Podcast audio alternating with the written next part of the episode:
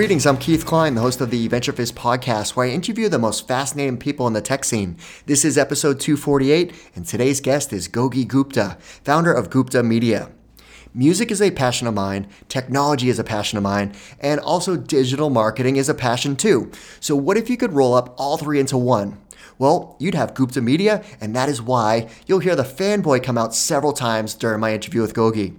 He takes us down the journey of his agency, Gupta Media, and how it has brought the modern world of performance marketing to the entertainment industry. The agency, which is based in Boston, not New York City or LA, supports the biggest music labels and entertainment companies in the world. I'm talking the music labels behind The Weeknd, Adele, Taylor Swift, or music festivals like Boston Calling and countless others. For example, Gogi was one of five people who knew about Beyonce's legendary secret album drop that absolutely rocked the music industry in terms of how it was released, and Gupta Media was the agency that supported this global digital marketing campaign. I guess Gupta Media would be the alter ego business that I'd like to run. I have to admit it. In this episode of our podcast, we cover lots of great topics like the power of optimism and why it is such a meaningful word for Gogi, his background story growing up, and a look at his professional career prior to starting the agency, the full lifecycle story of how Gupta Media built their reputation in the entertainment industry and how it has continued to be a force throughout the years, what it is like working there and the growth plans ahead. Lots of great stories from his experience in the music and entertainment industry, trends in digital marketing, and so much more. Okay, quick side note. If you have been enjoying the VentureFizz podcast, then please leave us a five star review on Apple Podcasts. The more reviews we have, the more that people will discover these amazing stories about entrepreneurship in the tech industry. Thanks in advance. We appreciate it. All right, without further ado, here's my interview with Gogi. Gogi, thanks so much for joining us. Thanks for having me. Excited about this one.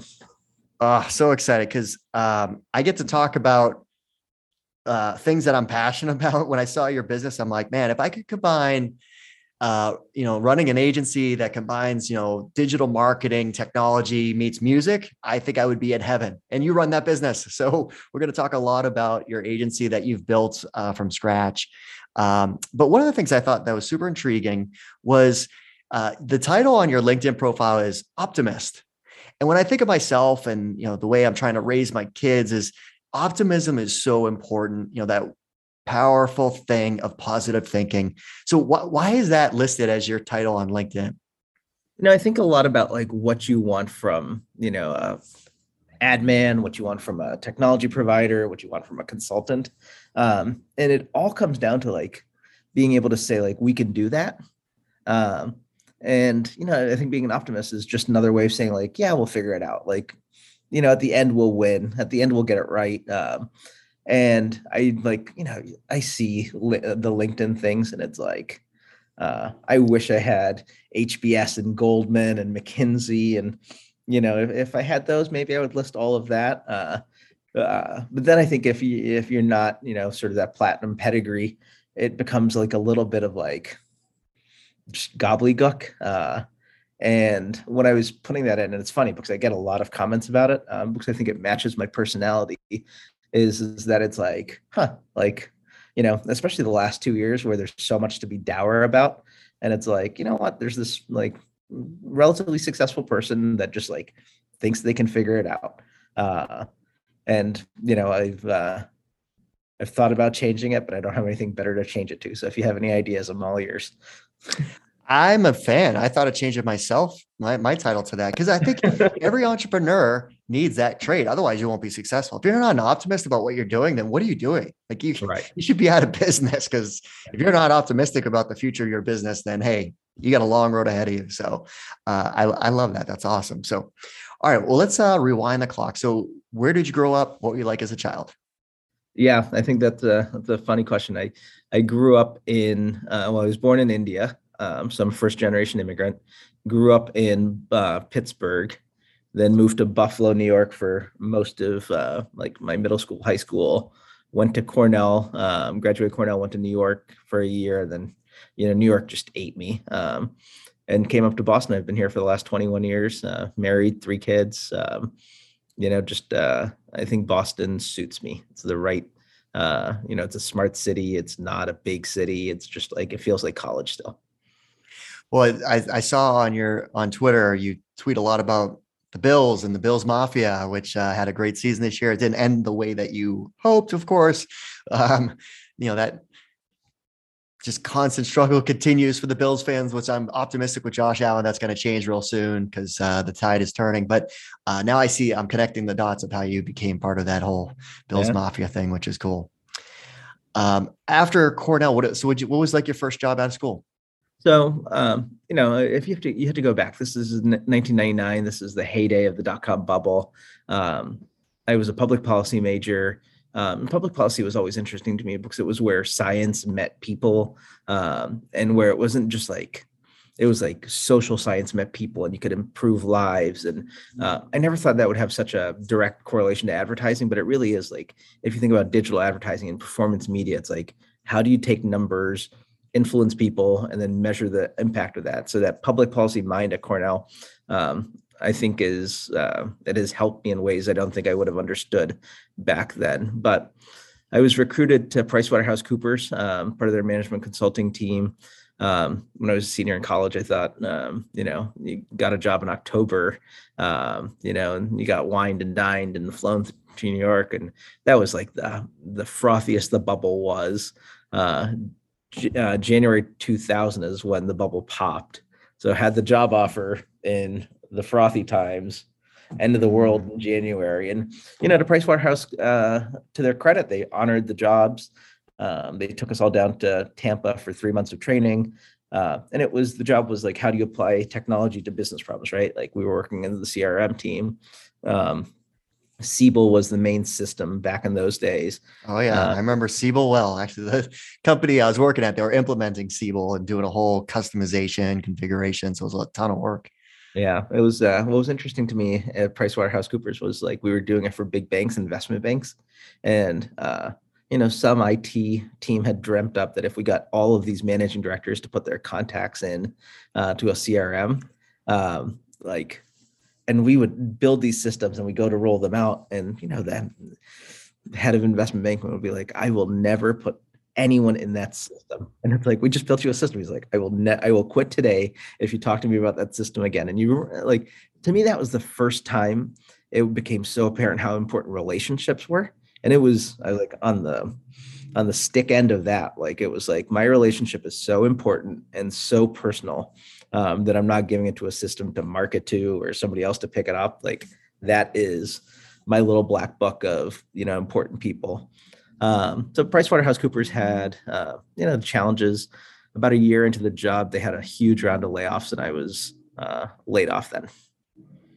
And then you went to Akamai to work on their internal systems, or yeah, it's it's funny because uh, Gogi and 2000 would have never uh, believed that I'd be having a conversation like this. Um, you have to remember, I was laid off twice and fired once um, in like the first 18 months, two years of working. Um, oh, man. So I was laid off from PricewaterhouseCoopers. I was fired from a small consulting firm up here in Boston. And then I went to Akamai, and Akamai was just a wonderful place. Um, they were um, just a great employer. They um, uh, one of their founders was sadly killed in 9/11, um, and you sort of coming off the back of that, uh, you know, the company was the economy was struggling. Um, so about a year and a half, two years into that job, uh, I was laid off again. Uh, but I had started, uh, you know, at that point, I had figured out that I wasn't really employee material. And I think maybe that was uh, one of the smarter things I did. And I started freelancing, you know, the quote unquote side hustle. Um, and so when that news came at Akamai, it was like I already knew what I was I was thinking about doing next.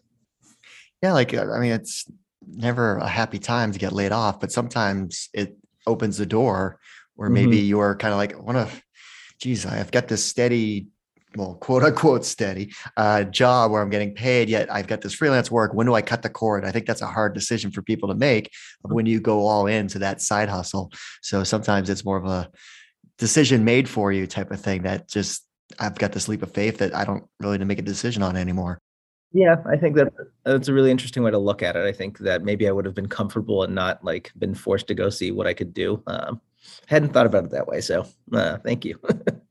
Now, did you like were you always passionate about music? Because your agency, Gupta Media, is focused around you know music and entertainment, you know, servicing those customers. It's not like Boston is the mecca of that industry. So, um, you know, how did those roots start? Of you, you know, was it just I'm, I'm passionate about music and this is kind of how it's gonna go, or it's almost the exact opposite. It's uh like you know, I'm a huge sports fan, uh, mm-hmm. and I love movies. And there's a long list of things I love, and at the bottom of that list is, you know, I'm a diehard music fan. Um, and it's just like, if you go to record labels, they're full of people that love music and were musicians, or you know, like they spent their whole life wanting to work at a record label because they they thought they had golden ears, uh, right? They would be able to find the next. Uh, big act. And, you know, when we showed up, um, it was just very calculating. Um, so, you know, it was an entire industry that was trying to do it on gut and ears. Um, and we were doing it with data. So, it, like, you know, that was this big counterbalance. Um, so, I don't know if we could have competed by saying, like, we love music more um, because you just can't. You can't win that game. Uh, where we did win uh, was saying, like, we are so removed from what the actual music is, we'll just tell you if your advertising was working. And it was like an unbiased source of truth. Um, and we did some interesting things. Um, can I tell you a quick story before? I, am uh, looking forward to lots of stories from this podcast because in the industry you're in, I'm sure there's plenty. so uh, I, am sure you remember. Do you remember when Carson Daly used to do TRL live? Yeah, absolutely. Like yeah. Times Square, right? Like um, I think if you're of a certain age, that was like you came. That was the thing. School, yeah, you turn on your TV, right? Um, so if you think you, 2001, 2002, right? Ecom wasn't really a thing. Digital marketing had been born four years earlier. Um, and most of the world, when they went to go do digital advertising and music, was saying like, we're going to run banners. People are going to click on these banners. Then they're going to go to Walmart, but you can't buy from Walmart.com. So they're going to remember um, that they clicked a banner, went to Walmart. Next time they're in Walmart, they're going to buy the CD. Mm. Right. Like that was digital marketing. And it turned out like we would get people to click on our ads, people would buy the album, but it was impossible to tie those things together. Sure.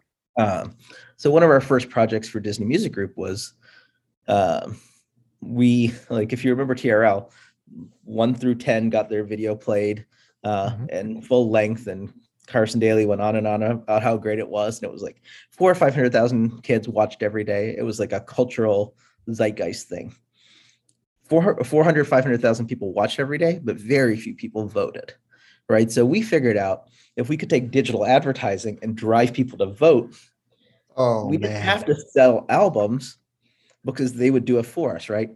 Brilliant. Um, so there was there was an, a duo, Aly and AJ, uh, and uh, do you, that looks as I'm, you might. I'm like I'm just like were they like in the whole uh, Disney were, World, like Corbin Disney, Bleu, Hilary Duff, Jesse McCartney. Yeah, that whole world. That yeah, whole world, right? Yeah. Mm-hmm. And so we got all their fans to vote. And one day they were sixth on TRL.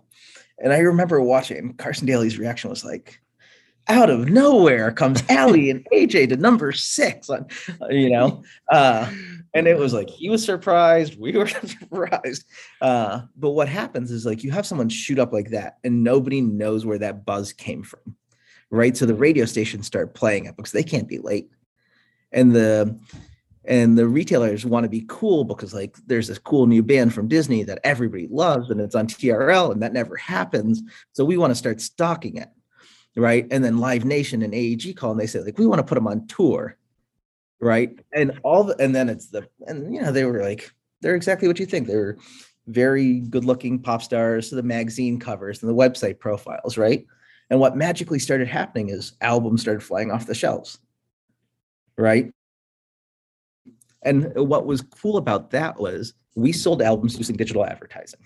That's like the beginning of the story and the end of the story. Right. Right. But when everybody else said, like, you sell an album using digital advertising, it's by clicking a banner, going to retail, somebody remembers that they buy it, and like, that's drop, drop, drop. We pulled a string and it rained. Right. And then people started like, how the hell is like Disney having, you know, be Britney and Rihanna and all these like legitimate pop stars, six, seven, eight, nine, were like you know, wow. we, were, we were running campaigns for. Well, just it was thinking different, right? It was like, okay, we got to leverage this asset, which is, you know, people weren't thinking about digital advertising and how to leverage the internet properly at that point in time. So it was just coming at it with a fresh eyes. Yeah, we had very little money. We had a ton of passion, right? Fan passion. And we figured out how to take our little bit of money and that ton of fan passion and turn it into retail. And it's like we've done stuff like that through the history of the agency. Um, but it is like you know, there's some games you can win and lose, but we like to play them a little bit different. And I think that's what our clients have always uh, like called us for. So what's what were some of the other earlier customers that you worked with that had that, you know, same level of impact? Um, if you remember, like, um, so when we started, most of the work we did from 2002 through 2010 was domestic US. Um, and then we started sony uh, sony music started saying like you know what? Like the us is so far ahead of the rest of the world in marketing sophistication. Like will you help us educate uh, the entire globe? All right that's like one of those things where um, you know they fly you around the world and you're dropping in and like the, uh, we'd be in tokyo and they'd fly every apac country in to have a seminar uh, right? And we would be in London, and it'd be every European head um, coming to do a seminar about digital marketing over two days. It was just like unbelievably fun things. Um, That's crazy. So we were at the forefront of like, how do you market globally? But if you go back, and again, it's kind of funny because you, have, you everyone has to jump on the time machine and come back with me. But in 2008, 2009, 2010, it was like you bought your music if you bought it as a, a digital download on iTunes.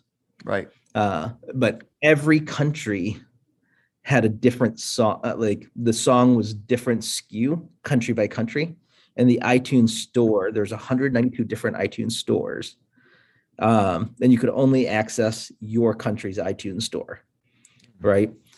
So you couldn't market globally because you didn't have anywhere to fulfill that demand. Um, so we built a te- piece of technology called smart url and i just sold it off to our competitor in December, but we built a piece of technology called Smart URL that you clicked a link and it hit our, ser- uh, our servers. We did this lookup of what country you were in, what device you were on, and where we should send you. And then magically, we would just send you to the retailer that you could buy from, right? So in the US, it might be iTunes. In France, it was Fnac. In Singapore, it was the telecoms mobile store but everybody like the web and the a link is the atomic unit of the web. You don't need javascript you don't need anything you just need a link right? So when we rolled these out all of a sudden like global marketing was impossible. Everybody did it country by country and we built a tool that tied everything together right? So smart url would you'd click it and it'd be like oh yeah you're on the argentinian argentinian itunes store and you can buy uh, the song you're looking for so Smart URL was like, uh, I remember sending out the first email about Smart URL, and it's the only time in my career that I sent an email and my phone started ringing. Uh, and it would like we did it as beta. People would be pissed that we wouldn't give them access to it. Some smart developers started hacking their own versions of it, but it was like it was like we had a drug and everybody wanted it because everybody had been banging their head on how do you market globally uh because beyonce is not going to post 60 times for each country, right? Um, so we solved that, and that was like really exciting. And then, you know, we had so when Beyonce released her um, surprise album, there's five people in the world that knew about that. Um, myself, uh, you were one of them. We were. Uh, so, you know, you this is like December 13, 2012. I forget the exact date, but somewhere in there. Um, Sony calls says we're going to have a giant rock album. Uh, we need to have staff at midnight. Uh, I told one of my employees, who's just you know fantastic, uh, that you know we have something coming. You have to be at home. Uh, Eleven thirty-five. They tell us it's Beyonce, and every, until then it was always you did single one two months before, single two a month before, the big single two weeks before, and then it was release week, and it was just you know like takeover media and this was Beyonce dropping an album and nobody knew about it, right? Um, and yeah, so game changing, game changing, right? Um, so there's five people in the world that know about it. Um, Sony calls us and says it's Beyonce. It's going live in 30 minutes. Let's get launching this campaign. right. So there's five of us that know about it. And the tool she oh used oh to make it so global um, was Smart URL. All right. That uh, is awesome. Right. And it was just like sitting there feeling like, and if you remember that next morning, it was a fantastic mm-hmm. album. It was yep. such an innovative marketing stunt. And to have like be in the middle of it on the marketing side and like know that your technology stack is the one that made it like, you know, it was number one in every country. It was like just it took over the world. Uh, and be like, we did that and we built the roads to do that. I mean, she did the music, she did the launch, she did all the artistry. But when it came to the plumbing, it was like, you know, we did that. Well, before we started recording this podcast, um, you know, this is mainly audio, so it's you know some we may have some clips with the video, but the background where you're where you are, there's some beautiful artwork of album covers and cassette tapes. And you were talking about the different ones. And I'm like, have you, were you involved in promoting all those? And you're like, well, some of them like Taylor Swift 1989. Like, so to feel like, you know, Taylor Swift, Beyonce, that, you know, legends, amazing musicians, um, incredible, but you're part of that plumbing that made that piece. Like you feel like you were part of that team. Like that's that's just gonna be very satisfying to feel like you were part of 1989's massive success or Beyonce. Like just crazy. Yeah, it, it is. Um, you know, sometimes it's like there's one version of me that I'm like a suburban dad of three. Uh, I have three daughters, and it's like, you know, like the alter ego. yeah, and I'm like I, I, think that's maybe the closest version of me, like laying on the sofas and playing with my kids is like my favorite part of the week. Uh, but then I, you know, come to work and it's like, uh, it's just like what we've built. I, I, have a new hire here. I took him out to lunch yesterday and he's, you know, from LA. Um, and he mentioned to his like 22 year old friends that he was going to go work for a small marketing agency, Gupta Media in Boston. And they're like, "You're going to work for Gupta?" And he was like blown away. And I, I I'm blown away that they knew about it. And they're like, they're like, oh yeah, you can't you can't release music without hiring those guys. And he's like, uh, it's just fun to sort of hear um, where the agency has gotten to. I had a client the other day uh, who I'd never met. It wasn't a client, sort of an industry contact. And he said, like, you know, there's a bunch of people that don't actually believe you exist. Uh, and I was, because I never leave. I like stay at my desk. I'm a homebody, right? Like I had twins, and it was like my wife, not traveling anymore. I was like, I'm not traveling anymore. So, uh, it is it's funny that the name and the work has uh, traveled as far as it has well it's really hard to build an agency and to have it be successful but the thing that i picked up from you and i think this is the success of most companies especially mm-hmm. agencies is uh, there's a problem you think of creative ways to solve it and then they refer or they want to do more business with you and that leads to referrals uh, you had a LinkedIn post that said, Hey, I mm-hmm. started out with Disney Music, which then referred me to RCA, that referred me to Sony, referred me to Columbia, to mm-hmm. Capitol, and now I'm working with Fender. And this was all through your contact at Disney Music, you know, 20 years ago, whatever it was. He's now chairman of Disney. He, when when I first met him, he was like vice president of new media, as what we used to call the internet, uh, which was like the most like entry level job. Like like you had to hire a kid that said like when everyone's like what are we doing about napster you'd be like our vice president of new media is devising a strategy uh, and it'd be like you know the coolest looking person you could find that like knew the internet uh, so he's VP of New Media, and he's chairman of Disney Music Group right now. He is, and he is the nicest. Um, like Walt Disney couldn't be prouder of the man that he has running his music group right now. Just uh, the embodiment of Disney. Um, um, but yeah, it's funny. Like we both grew up together. The nicest compliment I've ever gotten was when he got promoted to SVP of marketing. Uh, he called me um, and he said, "We got promoted," and I was like, you know, there's not a lot of people in the world that get that type of promotion and say we got promoted. Um, you know, and I think it's those relationships that are like, you know, those have. Uh, you know, I've been lucky enough to build them and um, lucky enough to maintain them over the last 20 years. Well, let's talk about Gupta Media today. So, like, what's your what do you what do you do it like? What's your go to market as far as how you present the the the agency of what you do and the different types of strategies that you help companies with? Yeah, uh, well, those are two very interesting questions, uh, and I think they're separate. Um, I think and I, it will take all of your editing skills to make sure this doesn't sound like there's a ton of ego in it because there is probably a ton of ego in it. Um, I'm a firm believer that agency services, like any professional services, are bought, not sold. Um, and like I wouldn't trust a lawyer that called me and said, like, hey, do you need legal advice? Like the first thing you do is hang up, right?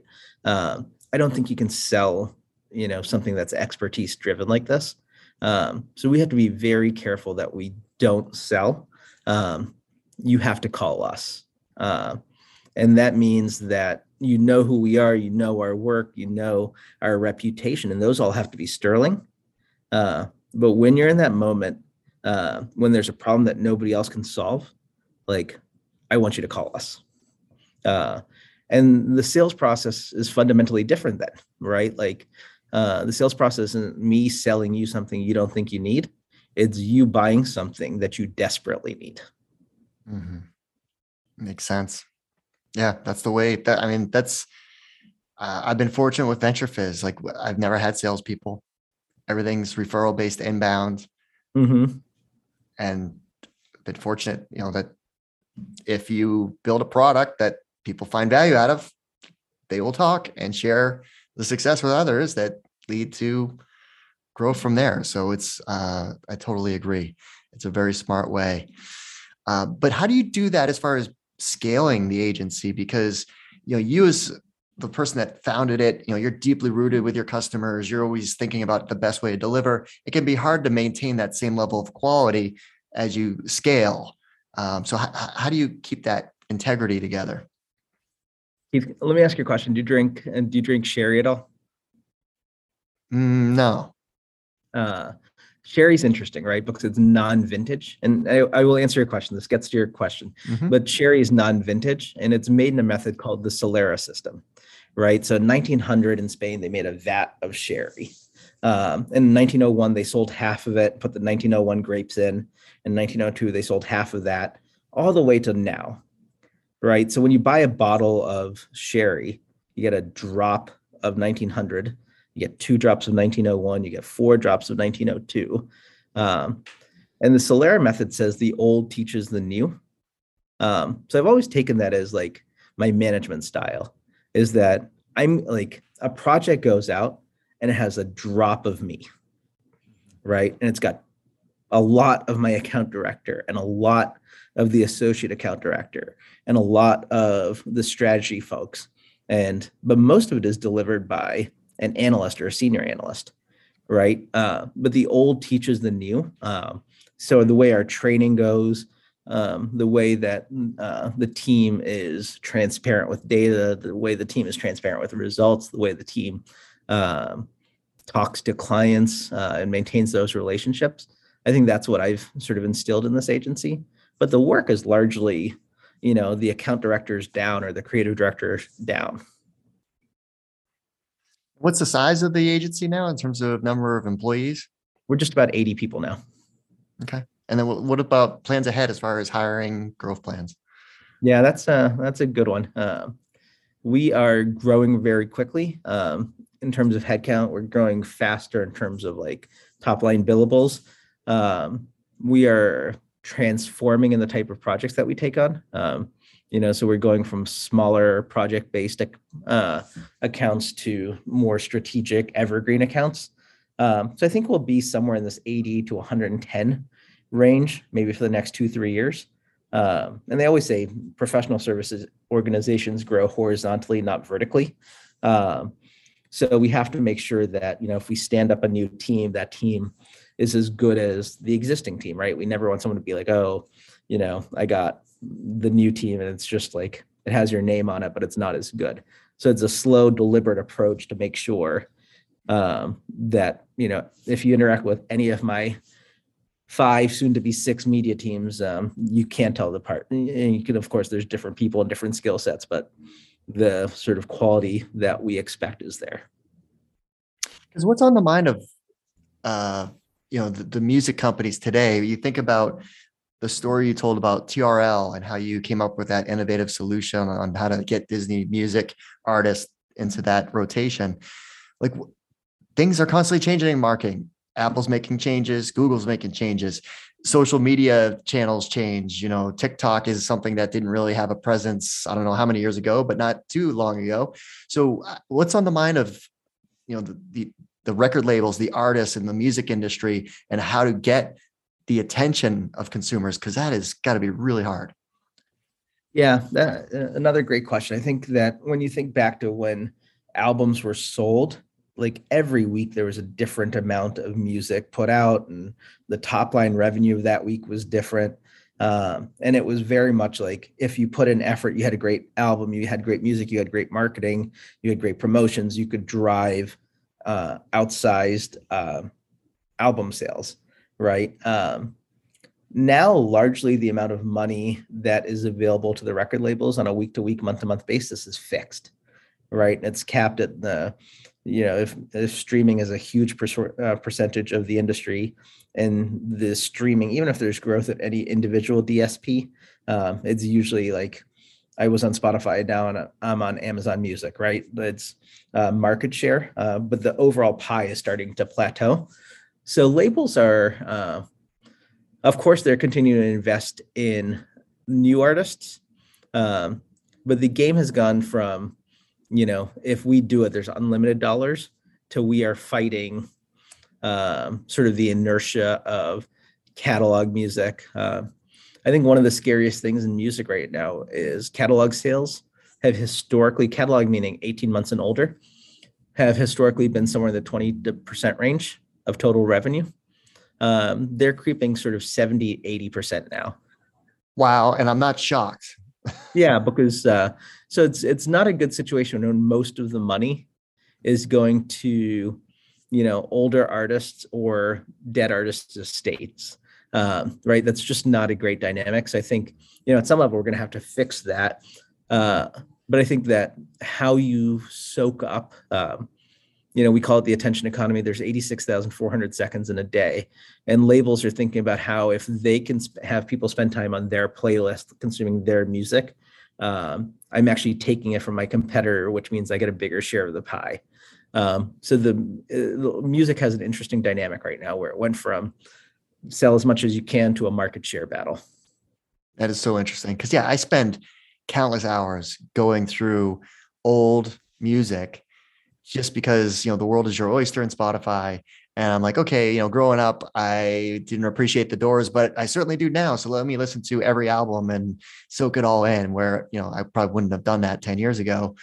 And then it's a very singles based business now. Like the artists just produce singles and you know the full length feature album that you used to wait in line for for you know the Pearl Jam verses. It's just I, I, it makes me sad that kids don't have that opportunity to, have that. And I appreciated Adele's stance that like I created this album in this sequence on purpose, and I want Spotify or whatever music streaming to play it in that order for whatever stretch of time. Maybe it was a day. I have no idea. But I was like, you know what? Because that was real. Like you used to think as an artist, like the sequence of the songs, and it mattered. Yeah, it's uh you know as much as i think you might like that i think there's uh you know the youth are saying like why does it matter let me just decide. Right. this is the right? like, turning 50 year old me and me that that's like you know just nostalgic. But yeah like i'm sure my 16 18 year old daughters would be like what are you talking about? That's so ridiculous.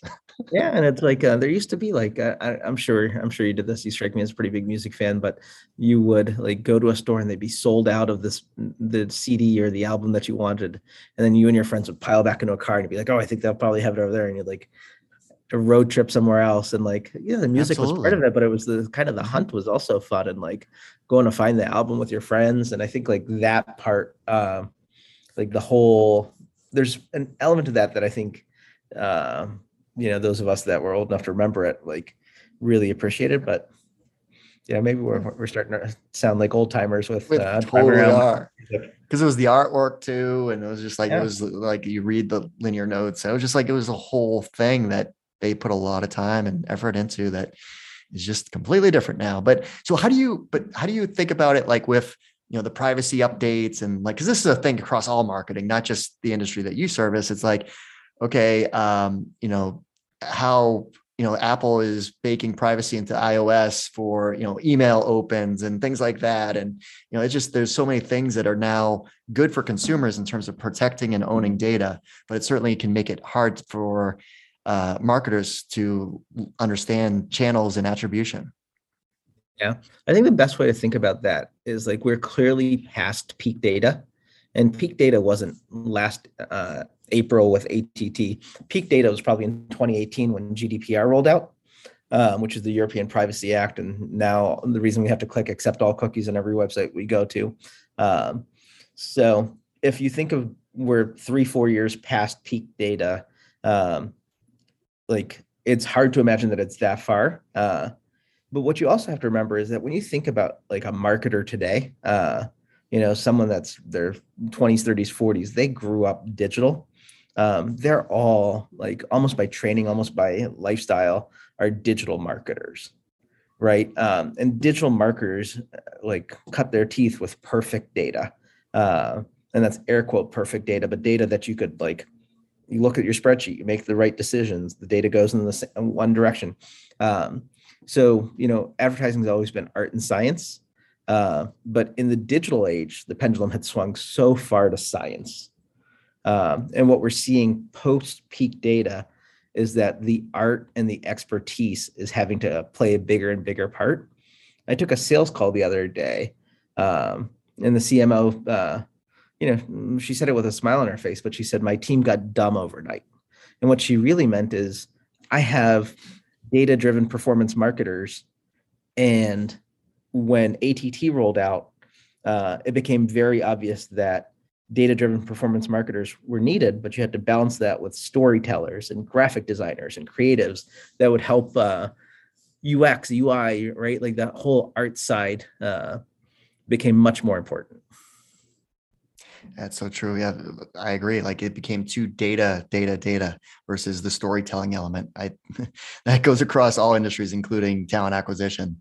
Uh, right. That's a big piece of the storytelling now. It's not just uh, you know how many candidates can you reach out to and hopefully get to apply. It's like no, you want the right candidates, and that's the, the right ones going to apply through storytelling.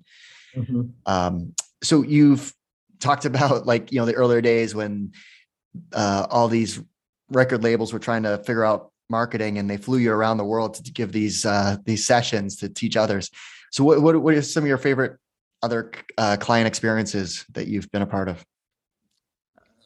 You know, like uh, there's just some times where I'm like, I have these pinch me moments. Uh, um, I was at Sony in London and they took us to the Brit Awards and uh, we were sitting with George Ezra's mom and then we went to an after like an unbelievable like the type of after party that you think happens is what like Sony threw and it was like Mark Ronson was DJing and Rita Ora was dancing on tables and it was just like you That's know you crazy. have these like pinch me moments um, you know uh, but there's dozens of those like backstage at Governor's Ball uh, last fall was like I can't believe live music is back uh, you know that was really fun. Um, sometimes you'll end up at industry events and um, you know i was i was at a fundraiser and we were sitting at the table next to the Weeknd and it's like ah that's like uh, you know that's really fun. Um, i think professionally like uh, as i said i'm not a huge music fan so i have like i have every invite i need to go to uh, mm-hmm.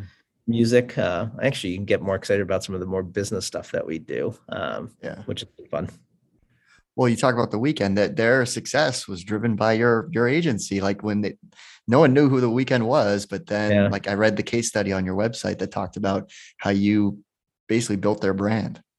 Yeah well, it's always we have to be careful on that. Uh, i think that artists get you know uh, artists deserve all the credit. There's something very special about being able to dream up the music and perform it and uh, that goes without saying of course. They've got to have the talent the actual product that consumers want, but the support from your firm to help build up the awareness.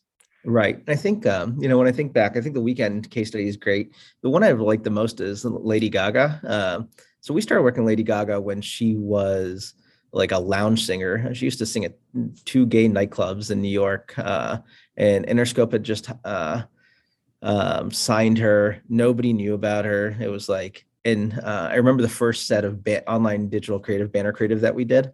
Um, and it was like Lady Gaga in 14 point font and featuring Colby O'Donis in 28 point font. Uh, and it was like, we have to like Colby O'Donis is such a star. We can't believe Lady Gaga got him on uh, on this track. Uh, like we have to lead with Colby O'Donis. And now you look back and you're like, what were we right. thinking? Like, uh, uh, you know, but it was what was really interesting about that campaign, it was typically a campaign will last like two months, you know, from album uh, first single through album launch. Uh, Interscope kept that campaign funded for almost three full years, um, wow. like pedal to the metal for three full years. Um, mm-hmm. You know, uh, and every single was uh, marketed like it was the biggest one. Uh, and you can sort of go back and look through the creative, and you can sort of see the investment they made and how it turned. Um, her manager was, uh, you know, Bobby's doing great these days. But when I first met him, he was the admin on the project manager's desk for uh, the project manager of Lady Gaga, right? And it was like, uh, and now it's you know Bobby Campbell, uh, and uh, it's just amazing to see that go from you know Interscope has a hundred artists that they don't think are going to turn into anything, and then you know being there and like watching step by step by step how that story got bigger and bigger and bigger and bigger uh, and people understood sort of you know the music is the music unbelievable um, especially the early stuff i think that might be the best pop album of all time um, uh, but watching that go and sort of her persona catch up to the music and then the music catch up to the persona and and Lady Gaga's, uh, you know, maybe she's this generation's Madonna in some way, right? She's sort of transcendent music, culture, interestingness. Uh, so it's been, I mean, those are the ones that I love. I mean, Adele, Adele, we worked 19, uh, mm-hmm. and it was, you know, like 19 was, it was good. It was like a good, you know, mm-hmm. British singer, like, you know, they, it fit a lane. 21 was something different. Uh, mm-hmm. 25 was something different, right? Like, uh, yep. it, those, those were fun ones. Yeah, no, Lady Gaga, I agree. Like we, ironically, we were playing uh her playlist from Spotify, I think on Tuesday. So like we're just, I mean, I just totally take it all in. She is so talented, so talented. So we were going through like we go through these different genre binges. The next day was Janet Jackson and listen to her whole catalog. Just such great stuff. Well, you also support Boston Calling, which is a great festival. I think Boston's done a phenomenal job of build, building this big festival. And now that you know, hopefully things like this pandemic are starting to like go away and big festivals can be part of our culture again. But when I saw the lineup for this year's festival, I was like, whoa, they absolutely nailed it this year. You got, you know, the headliners, Foo Fighters, The Strokes, and Metallica. I'm like, mm-hmm. okay. I mean, can you really improve upon that? I'm sure you could, but those are three amazing headliners. And then like the supporting artists underneath are all just phenomenal. But one struck me out as like an interesting name, Paris Jackson, where I'm like, I didn't know Michael Jackson's daughter was actually doing festival performances. I knew she was like an actress, musician, right? So she's got her career, but I didn't know she was like a performing artist for her festival. So that was interesting. Yeah, I think that um, you know festivals are interesting. I mean, when you think about Boston Calling, um, so this is, and I have to get them careful because there's uh, they used to do two a year. Uh, they do a, a, spring and a fall at Boston, um, Boston's Government Center, which was it's basically a concrete plaza. Um, the audio was awful; it would bounce off all the uh, buildings. You, know, the stages were left and right. So if you were, you know, front row for one set, you turn around, you'd be back row for the next set. Um, so they've moved over to this year 11 or festival 11 for them. They've moved to Harvard. Now it looks like every other festival, except for it's like right on the banks of the Charles and Harvard's behind you. But I think you're right. Like that festival has stayed super true to itself, um, which is we want to put on like big headliner worthy headliners and then they've always been great at finding just interesting things to to plug in um, right? Uh, they had a roller rink one year and it's like you know you always go for the headliners but i think you leave talking about something else. So i think you're right like you know seeing paris jackson perform is like hmm, that doesn't happen that often. Um, yeah, that's so interesting.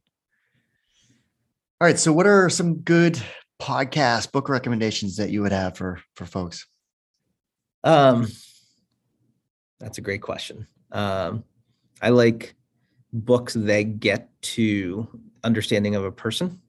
Um, so um, the book that I buy every employee that starts here is How to Win Friends and Influence People, uh, which is 100 years old now, uh, Dale Carnegie, and it really just gets to like what people want and how they want to be treated. Uh, and I think it's like maybe you know maybe you have high enough EQ that you understand that, but once every two years or so, I read it again, and it's like it still feels very fresh. Um, Ogilvy, uh, Ogilvy's put out some uh, really fascinating books, but Ogilvy and advertising, um, where he breaks down the art of advertising, um, I think is, you know, that's a great book. Uh, and just talking, uh, I mean, advertising is, uh, there's something very, when it's good, something very authentic about it. Um, you know, we talk, we can, we can turn it into like um, Dilbert-esque acronyms, but like, how do you get a human to think and feel and do something? Um, I think is like you look across it and like I think Ogilvy would have been a great politician, right? I think Bill Clinton would have been a great advertiser, right? Like there's people that know how to craft an argument and sort of be, being taken down that story and saying like this is how you do it, this is what's important, this is where you lead. Um, you know, those are those are two that I love. So outside of work, what do you like to do? You mentioned your family and hanging out with your kids, but uh, other activities. I have three daughters. Um, you know, so they take up a lot of my time. Uh, married my college uh, girlfriend, my college sweetheart. So uh, she also takes up some of my time. I love golfing. Uh, I think that if you have a stressful job, uh, you know, going and walking around in nature is, is wonderful. Um, obviously a big sports fan, as the previous mention of the Bills Mafia. So if I can go see people compete um, at a high level, I love that. Uh, always find a way to do that. And then, you know, there's uh, play poker and uh, um, my wife thinks I'm still in like a frat boy in college right now. Uh, so, but it's like uh, I have a lot of fun. Like I, I love playing golf and I love playing golf with friends. Uh, but I'll tell you what, one of the most therapeutic things that I can do is playing a round of golf by myself. It is absolutely just it's it's just peaceful. You're just kind of in your own mindset for four hours or however long it's going to be, and it's just like wow. Like especially if the golf course is kind of empty and you can go at your own pace. It's just yeah, it's awesome. So will you come up and play with me sometime? Yeah, would love to. Love to get out there. I'm looking forward to the weather switching over here. So uh, that would be a lot of fun. Well, Gogi, thanks so much for taking the time to uh, share your background story, all the great stuff that's happening at Gupta Media, and uh, obviously, obviously, great all the great stories too. Thanks for having me. Appreciated the time and the conversation. Well, that's our show. I hope you found it useful and entertaining. If you did, please make sure you subscribe so you'll get future episodes. Also, please consider leaving us a five star review and share this podcast with all of your friends and colleagues in the industry. It all really helps us out. Last but not least, don't forget to visit VentureFizz.com, the most trusted source for tech and startup jobs, news, and insights. Thanks for listening, and I'll see you next time.